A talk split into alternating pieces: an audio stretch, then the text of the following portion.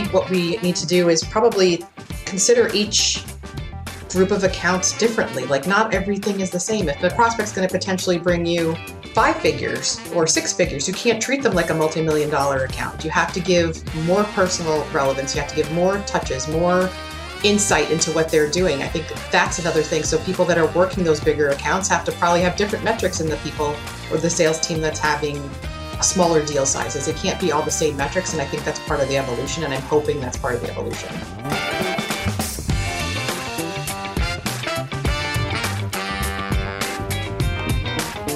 Hi, friends. Welcome to the Sales Enablement Podcast. I'm your host, Andy Paul. That was Christina Jaramillo. She's the founder of Personal ABM. And in today's conversation, we're going to talk about how to win, protect, and expand accounts that you want. We also dive into what Christina has identified as really sort of the largest sales problem, namely that sales is always trying to push their buyers through their process instead of sellers helping buyers create a buying vision that's so strong that it pulls buyers or the buyers pull sales, marketing, and account teams through their buying process. As Christina shares, short sales cycles, high margins, and high client retention rates are the common rewards for salespeople who allow their prospects to pull them into the next steps.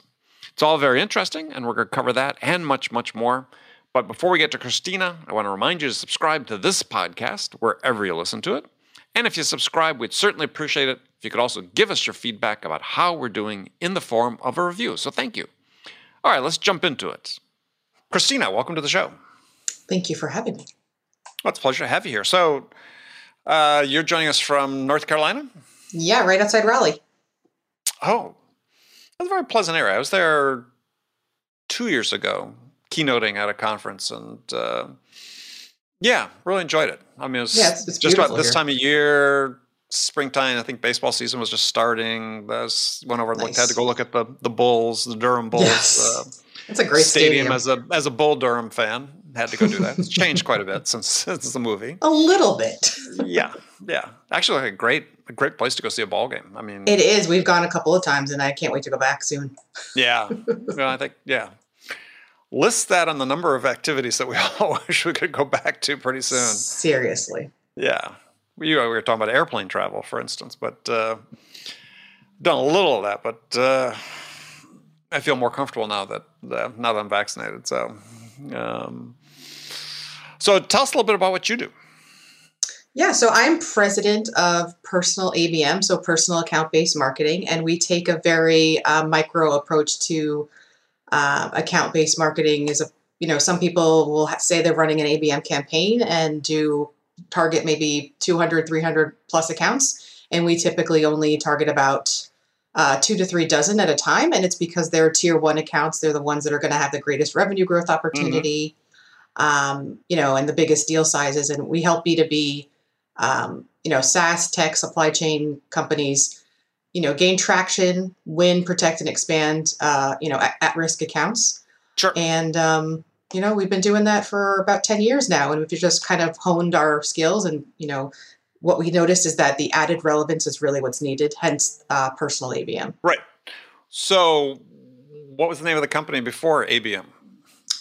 It was actually LinkedIn ABM, and it got super confusing because everyone thought we were associated with LinkedIn. And LinkedIn was just the platform that we used, but we noticed uh, in talking to our clients that because it was approach that they took in their live selling conversations, their email conversations, mm-hmm. um, content, that it was more of a general strategy as opposed to an approach just to use on one platform. So it kind of pigeonholed us, um, and we just decided to evolve to that. But you were using the the word ABM ten years ago. 10 years ago, no. We renamed ourselves five plus years ago. Okay. Yeah, I was going to say it because it's a little more current, current yeah. usage. Yeah, absolutely. Well, I like what you talk about is that, and this certainly something I, I believe, and I don't think it's stressed enough. And you talk about this in one of your blog posts, is that you say in most chances, in most cases, you have one chance to win, protect, and expand accounts. Uh, one mistake or misfire, as you call it, uh, and that could be it. Yeah. And I believe that's the case, and I, it starts with that first interaction that that uh, the company has with your SDR, your BDR, or whomever, right? Why do most sellers just not seem to grasp that idea that every single interaction you have is is decisive? Yeah, you know, I'm, I'm kind of confused to my, that myself. I don't understand. I, I, like to think of it that every touch point is like a little mini sales conversation, uh, whether you're sharing content, whether you're providing insight, um, whether you're trying to teach someone a new way of, you know, approaching their business, uh, how they do their business, how they make more money, how they, you know, increase efficiency, whatever it is mm-hmm. that you're trying to help them with. Um, but every time that you communicate someone with someone, it's really important that you're adding value along the way because if you're not, then chances are that people are going to fall out of the, the sales cycle uh, or the funnel. They're going to stall. They're just going to go silent, or they're not going to see that you, you know, are something, somebody and someone who can help them achieve yeah. their goals. You're not worth their time. Correct. Yeah, I I tell sellers to think about it in the sense that every time for every interaction you have with a buyer, at one level of their mind, they're calculating a return on the time they invested in you. And if you string together too many interactions that there's no value for them, there's no return for them, you know, they gave you their time, what did you give them in exchange for that time? That's when they stop returning your phone calls. And it could be, could be that first interaction with an SDR. I mean, it, it could be, yeah, could be two you know sort of check-in calls you make on somebody that just waste their time completely and they say look this is yeah this isn't value added for me. Is this a function of how we train people? Is that we're just not stressing the importance of i think it could be. Yeah i think it's a top down thing. I think maybe too many organizations are saying you know you have to complete x amount of calls send x amount of emails book x amount of demos or appointments or whatever their their metric is and i think it's more of a volume game that the people are playing as opposed to a quality game. And because of that you're you're going to lose that value add that you like you, that you were saying because if you're you know somebody's time is their most valuable asset. At least right. that's what I, I consider. So if you're wasting their time i might give you a chance once twice if you're lucky. Third time probably not. So you have to make sure that every time you are touching a prospect whether that's calling them emailing them um, however you're interacting with them that you are adding some kind of value and that they see that it's worth a, rela- a relationship worth pursuing and worth maintaining. Yeah, I know. We we've got this confusion going on in sales because on one hand, people want to say, yes, the decision is all about the buying experience and how we experience the individual seller. And to your point, on the other hand, that may be, but we're going to carpet bomb you with, with emails and phone calls and and sometimes, and that's just on the front end of the, of the cycle, right? It was once you get the AE involved, you know, it could be you know ineff- ineffective discovery, superficial qualification, all these things that where the buyer is just like, yeah, the seller's being pushed, pushed, pushed, and the buyer's not feeling heard or understood. And once they reach that point, then it's pretty much over for you. Yeah, that's really hard to reverse a no position or try to get someone to come out of height the woodwork after they've decided to, you know, ignore any kind of interaction that you've tried to pursue. It's very difficult. Yeah. Bring your A game. Sellers. Always. Every every time. There's no insignificant or unimportant sales interaction. Uh, they're all important. You just you have to have that mindset that each one could be decisive. Absolutely. And some people say, uh, yeah, yeah, we can be more informal. We can be more blah blah blah. It's like, yeah, it's one thing to you know, like I am, wear a T-shirt today on a call, but it's another thing to not be informed about the buyer, not uh, be in touch, not trying to make an effort to understand what their really their concerns are, where they want to go, and so on. Yeah, it shows right away when you're not prepared and you haven't done your homework or your background research. Yeah. Well, which sort of gets to a problem that you identified and I think this is, this is something that's really important is, and I love the perspective, is that you say the problem that exists today is that sellers are still trying to push buyers to the finish line as opposed to having the buyers pull them across the finish line. So tell us about that. Yeah, I think, you know, I heard somebody mention it the other way that you shouldn't be considering yourself a seller so much as maybe a guider.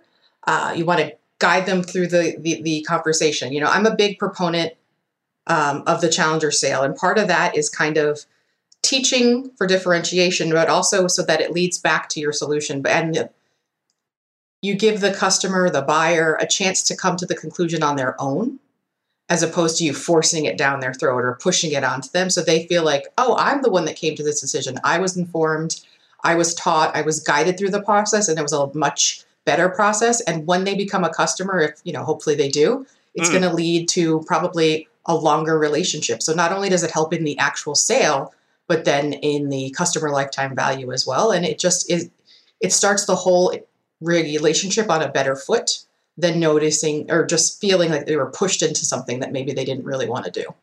Yeah. Well, I like to I like to sort of separate this idea of persuasion from mm-hmm. Influence. Now, I know a lot of people want to conflate those terms, and but I think they're distinct. Actually, if you look them up, they're quite distinct. Um, and yeah, we treat people persuade, use persuasion as a hammer, to your point. Uh, we're going to beat you over the head because our basic operating theory is there's only one solution for your problem, and that's us. And your problem needs to conform to our solution. Whereas, to the point you were talking about, is is having the buyer pull is is you're trying to influence choices they're making, trade offs they're making about what's what is the problem? What is the size of the problem? What's the scope, the nature of the problem? Things that you might, uh, you know, challenge the buyer's paradigm on. Uh, what are the alternatives? What are the outcome, potential outcomes? And when buyers make those choices, yeah, they feel like they've made those choices themselves.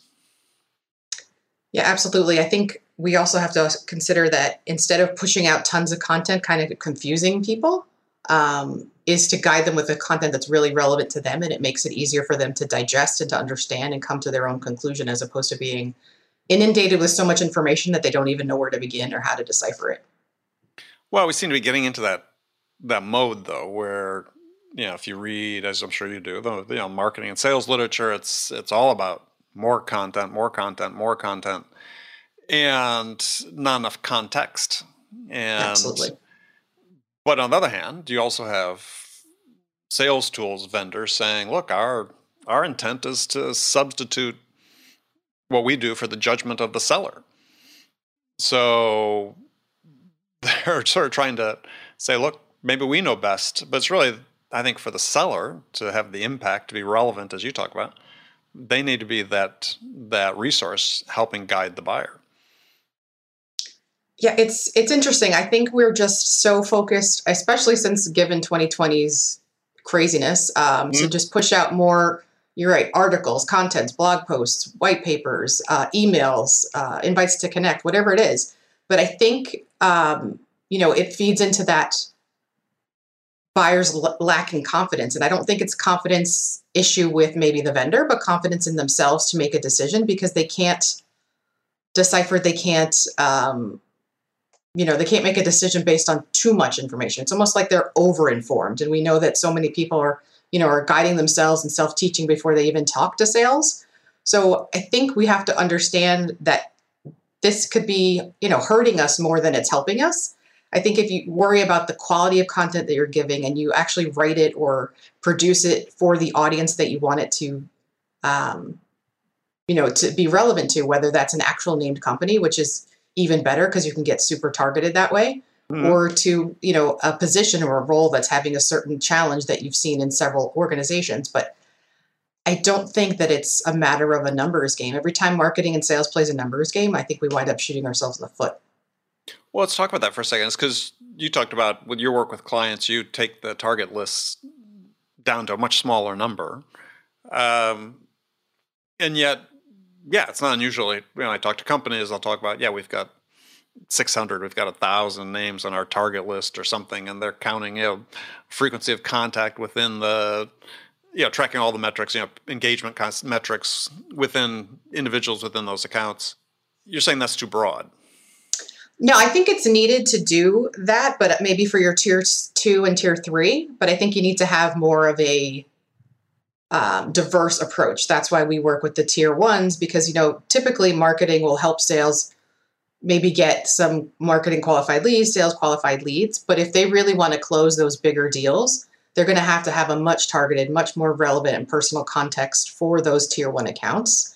Um, you know, it's something that takes a lot of time. It takes a lot of resources. So you better know that that account is, you know, worth all of those things. Mhm. And it has to be a named account. It can't just say that it fits certain criteria. It has to be, you know, I'd like to really close Oracle, but there has to be a reason why I want to work with them because I know that I have this customer success story. I have these results. I have this case study. I have this insight into what is going on in that organization that I can help them with, as opposed to saying, you know, a lot of salespeople that are maybe either new to the the, the field or maybe just a little more uh, ambitious go for big named accounts that they have no relevance with or no um, you know ex- no experience with. Like everyone wants to work with oracle. Everyone would love to work with google amazon all the big names. But if you don't have anything to speak to them that's going to you know make them see how you can help them because you have experience helping organizations that are saving you know uh, facing different similar challenges um, or you know we're going through different things that are, are similar to what they're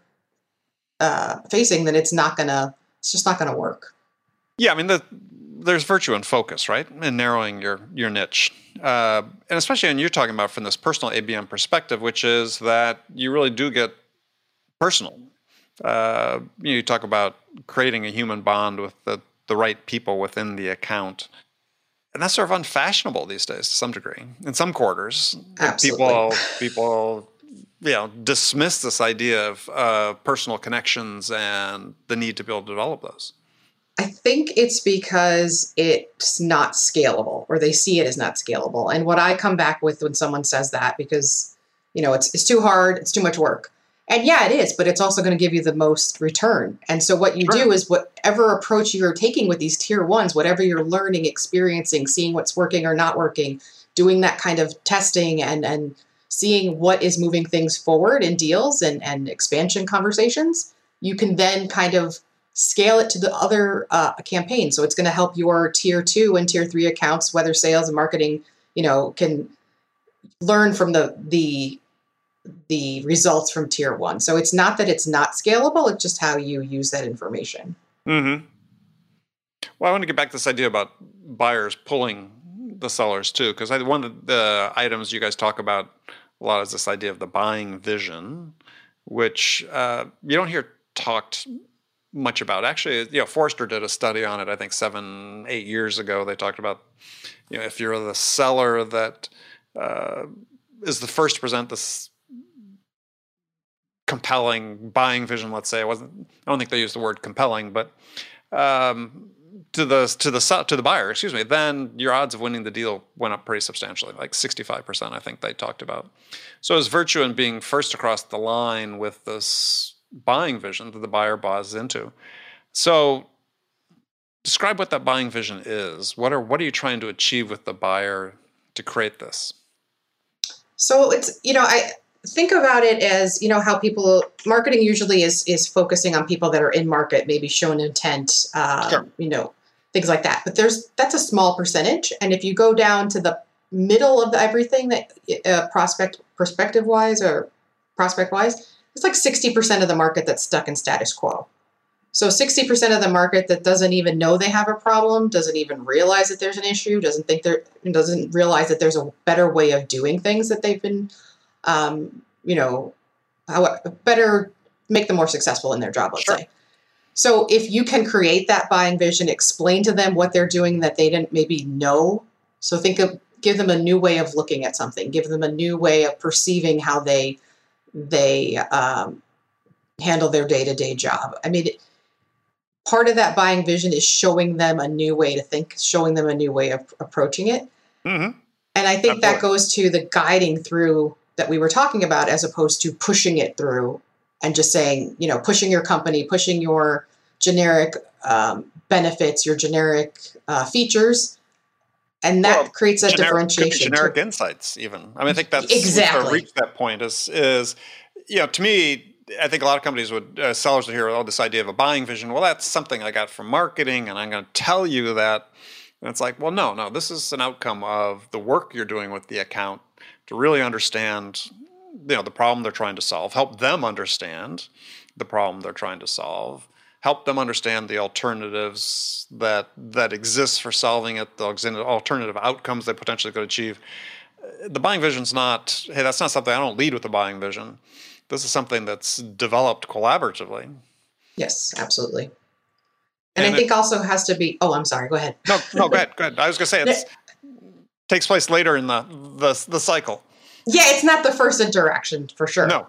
Um, yeah, and I think people also have to figure out. You know, lot of reasons, a lot of uh, problems with people, uh, prospects maybe not seeing the vision or not going into the vision is you're not per, you're not giving them the reason of to change or what the if you put it into perspective what happens if they don't change like this is what they're leaving on the table money wise mm-hmm. um, efficiency wise whatever it is that you're trying to explain to them because change is always hard it's always difficult and right. you have to show the pain of not changing versus the pain of changing yeah well i think the other thing with the buying vision though is is that it is a stage It should be a stage in your sales process. Yeah, if, if you've got stages listed in you know typical linear fashion, it is a stage. If you're not conscious about driving towards the buyer agreeing to the buying vision, uh, it's not going to happen. I mean, often you may win deals without it, but I mean, in general, if you'll be much more effective, is getting the buyer to buy into what that buying vision is as a very deliberate step is really important, and that's oftentimes requires, at least on larger deals, is that even working through the business case with them, right? So to your point, what's the what's the cost of not taking action? Well, once you quantify what you may potentially achieve by the investment in whatever solution you're selling, the vision starts to become pretty compelling. Absolutely, and I think another important aspect of that is this is a chance that you can have to explain the cost of maybe going with a competitor or going with an alternative solution or maybe uh, you know if they think that they can bring this solution in house what's the cost of doing that versus going to another vendor for help or another mm-hmm. provider yeah well again it's it's i'm a huge believer that you really don't have a qualified opportunity until they've quantified the value of what they can achieve with their with the solution that you're you're proposing yeah, and I think another thing that you have to or sellers should take into consideration is that you arm the buyers with information to quantify that when they're having internal conversations that you can't be a part of that you're not privy to. Um, so if you can arm them with the quantifiable data or the mm-hmm. you know the you know you, you're going to have a better t- chance of moving that to, to, to a deal. Yeah, well, I mean, most of those conversations take place out of earshot of of uh, of sellers. But I think that sort of talks to a sort of perspective, though, that that comes from what you're talking about in terms of the the the pull versus the push, customer led, sort of instead of buyer led, is that's just a change in perspective about what the roles in sales are. You know, I, I was having a conversation with somebody. We were talking about specialized sales roles, and we understand the value of those, but you think about how we set them up is, you know, oftentimes since we've got our appointment setters, SDRs, BDRs, and then people say, yeah, then it transitions to the closers. And I'm like, okay, well, where are the sellers in here? We're missing a key part. yes. But that speaks to the attitude, right? About the push yes. that you talk about specifically is look, we're going to create or identify potentially an opportunity and then we're going to give it to somebody whose job is to push somebody across the finish line just by the way we we conceptualize the role. I mean, even I've had I don't know three conversations last week. I was writing, I keep writing, I keep knocking my microphone over. Um, you'll think after 925 of these, I wouldn't be doing that still. But um, wow, you got to see it twice in one day. Um, is yeah, you'd think after everything that's going on that people would sort of understand that's just not the way we the way we label things and the way people feel labeled and the roles they think they're filling have an enormous impact on the way the job gets done. Absolutely, absolutely, because then it becomes just like an, an I'm going to push it down your throat until you close, and if not, I'm just go to the next one.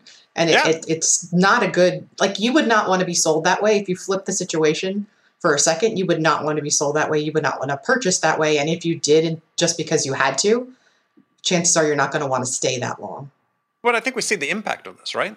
Absolutely. I mean, it's nothing is always 100% one way or another, right? You can still be a a pushy, persuasion oriented, quote unquote closer type.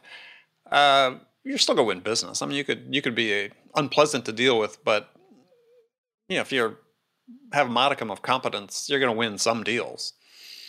But I think the issue in at least in the tech sector these days is they leave so much opportunity on the table. Win rates are so low that it's like, why why are you bothering? Right? Is why don't you re-engineer your process and say, look, uh, to your point, is we can more targeted. We can we know that if we operate in a certain way, we're going to yield a certain win rate. But let's scale that at a higher win rate than sort of the way we do it now. I think that it would just because the mass way of doing it, the just the numbers game is is is it's going to work for a certain amount of time until it doesn't work, and I think we're getting to that point if we haven't already, and definitely in, in some sectors. But if you're no one's going to invest six, seven, eight figures if you push the solution and the features and benefits down their throat. It's just not going to happen. You have to actually give them some value. Shocking. What a shocking perspective. Rocket science. Yeah. Well, but it's it's I've talked about that on this show before is is conversations with CROs of you know big SaaS companies that are just not focused on this effectiveness side of things. I mean, not defined in the same way I do in terms of, look, if I've got five highly qualified opportunities, why should I only be winning one of them? And why is that acceptable? I mean, you can be oh, able to, to your point earlier, yeah, we could you could scale that to a for a while, but at some point, that's just not going to work anymore. Yeah, you're going to hit a wall eventually. yeah, I, I I don't know. How do you get people? Is it do they have to hit the wall before they come to their senses?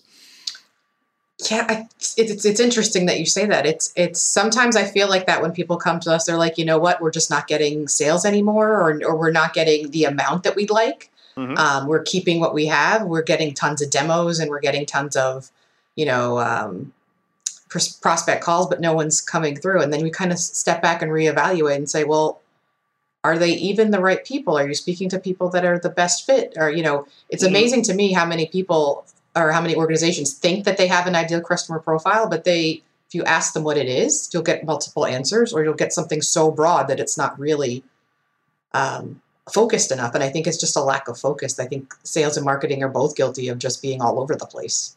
Yeah definitely. I think that that can be the case in many companies. And I, some of that seems to emanate from the fact that you see this oftentimes in SaaS is that you know our goal is ultimately to be able to sell. You know, company will say, founder will say, like ultimately to sell to larger enterprises, but we're going to you know start with SMB and work our way up to mid market and so on. And my advice is always to those companies is, well, if you want to sell to big companies, go sell to big companies. Be more targeted from the from the inception. What have uh, lofty goals? It's totally possible. We worked with a yeah. startup that was like basically a nobody in the supply chain and logistics tech side. And they just because they flipped the script, changed the conversation with the prospect, they were able to, you know, outbid or excuse me, out win uh, Oracle in that same space. And they, here where they are, they were a startup that had maybe 10 employees. Right. And they, so it's just because they changed the conversation. And that's something that they can do. If they can win or business from a company than an Oracle, then like Oracle, then other organizations can do it. But it's just a matter of having those blinders on that you're focused on the end goal and not just everything. Yeah, I think that it's sort of been this mythology for a lot of lot of tech companies over the years is that yeah we have to earn our spur, earn our stripes, uh, yada yada yada. And I grew some startups and worked with startups, so we grew that. Yeah, our product was only good for big companies. So let's go sell big companies and sell against the big brand names and and win. Because yeah, we flipped the conversation. We challenged their assumptions. We forced them to look at the problem they were trying to solve differently. It was really turned out to be a different problem they were trying to solve.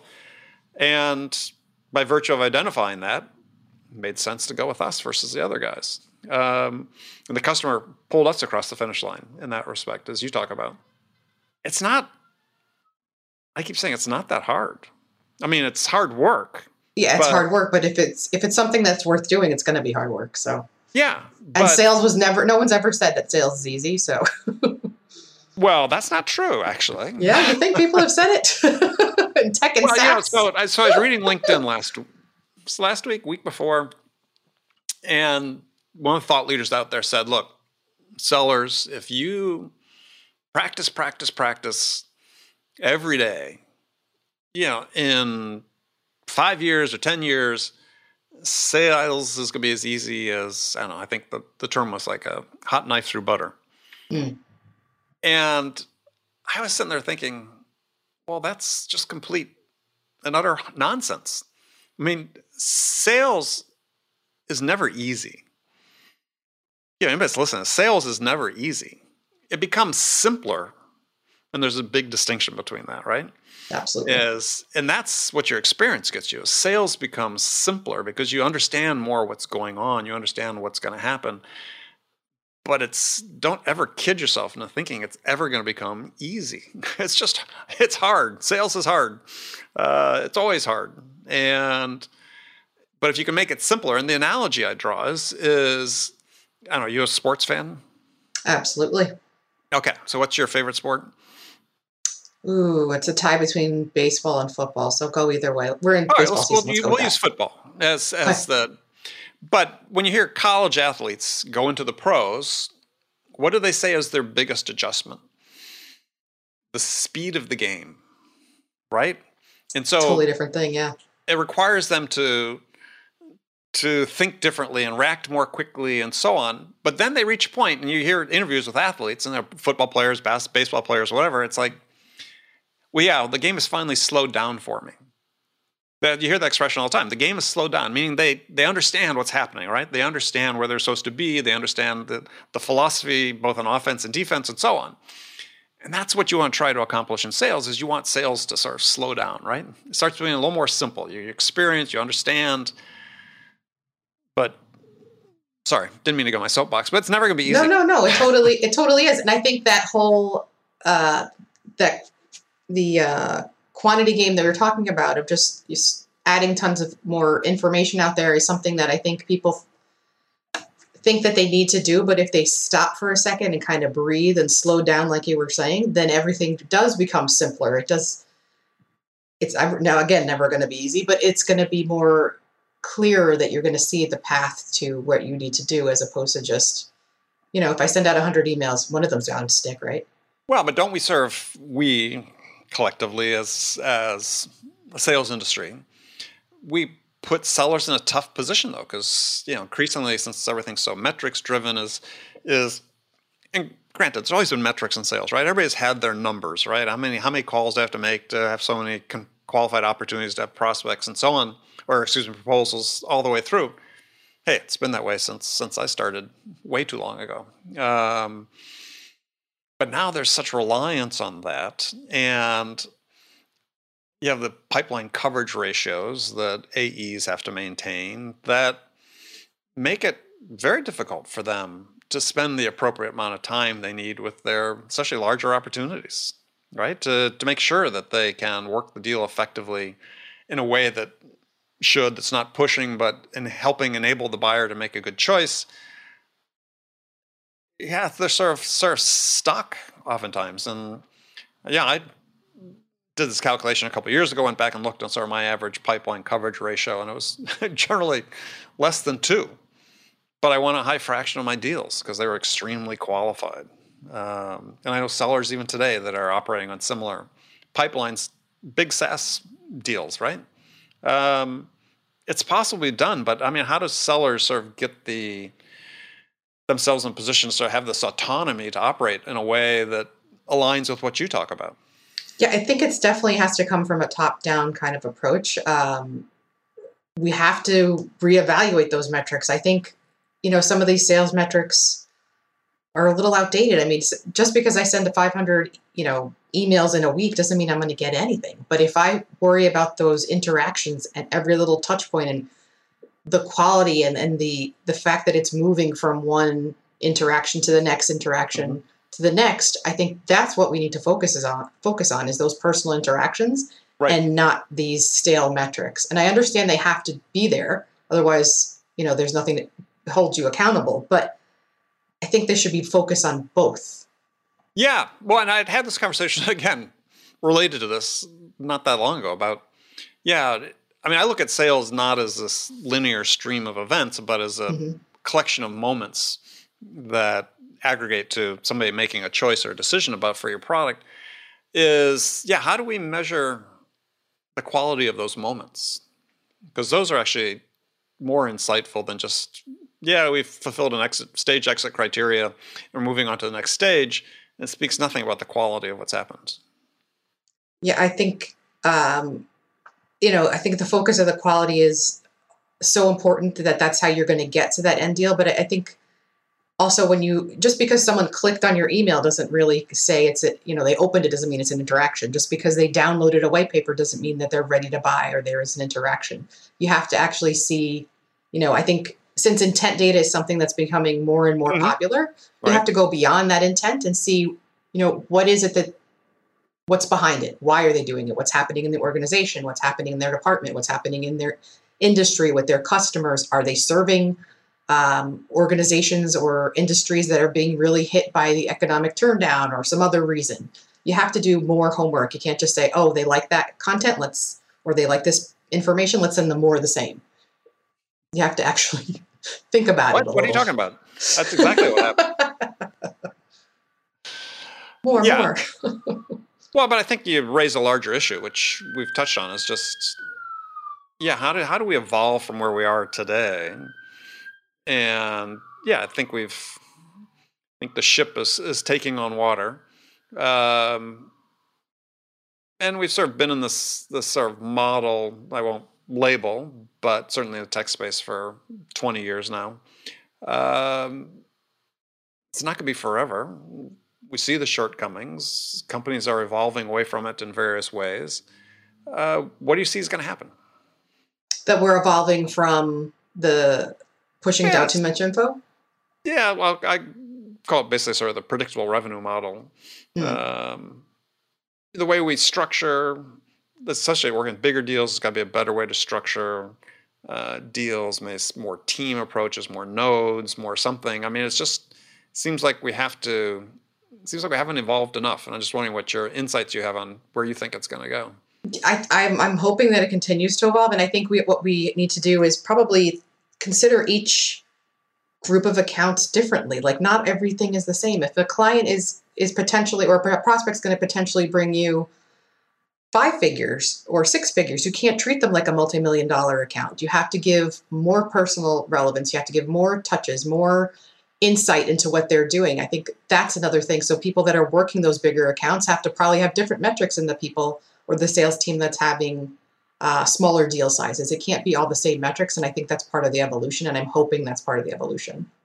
Yeah, no, I agree. I, am not sure myself, you know, where it's where it's headed because we certainly have all these other influences in terms of you know increasing levels of, of automation in yes, in sure. sales. Um, you know, more AI, obviously, tools coming in to enable sellers to have different quality of conversations, perhaps with buyers, but I don't think it's it's not obviously not a end all be all solution. Um, but yeah, we hear this sort of conflicting data points, if you will. Is is on one hand people are saying, well, you know, buyers are more self service oriented. They want more of a consumer uh, type experience in the B two B world, which quite honestly they've sort of had increasingly oh, wow. anyway. It's been evolving, but at the same time, they also talk about yeah the experiential part of it's really important and we do need to talk to sellers um,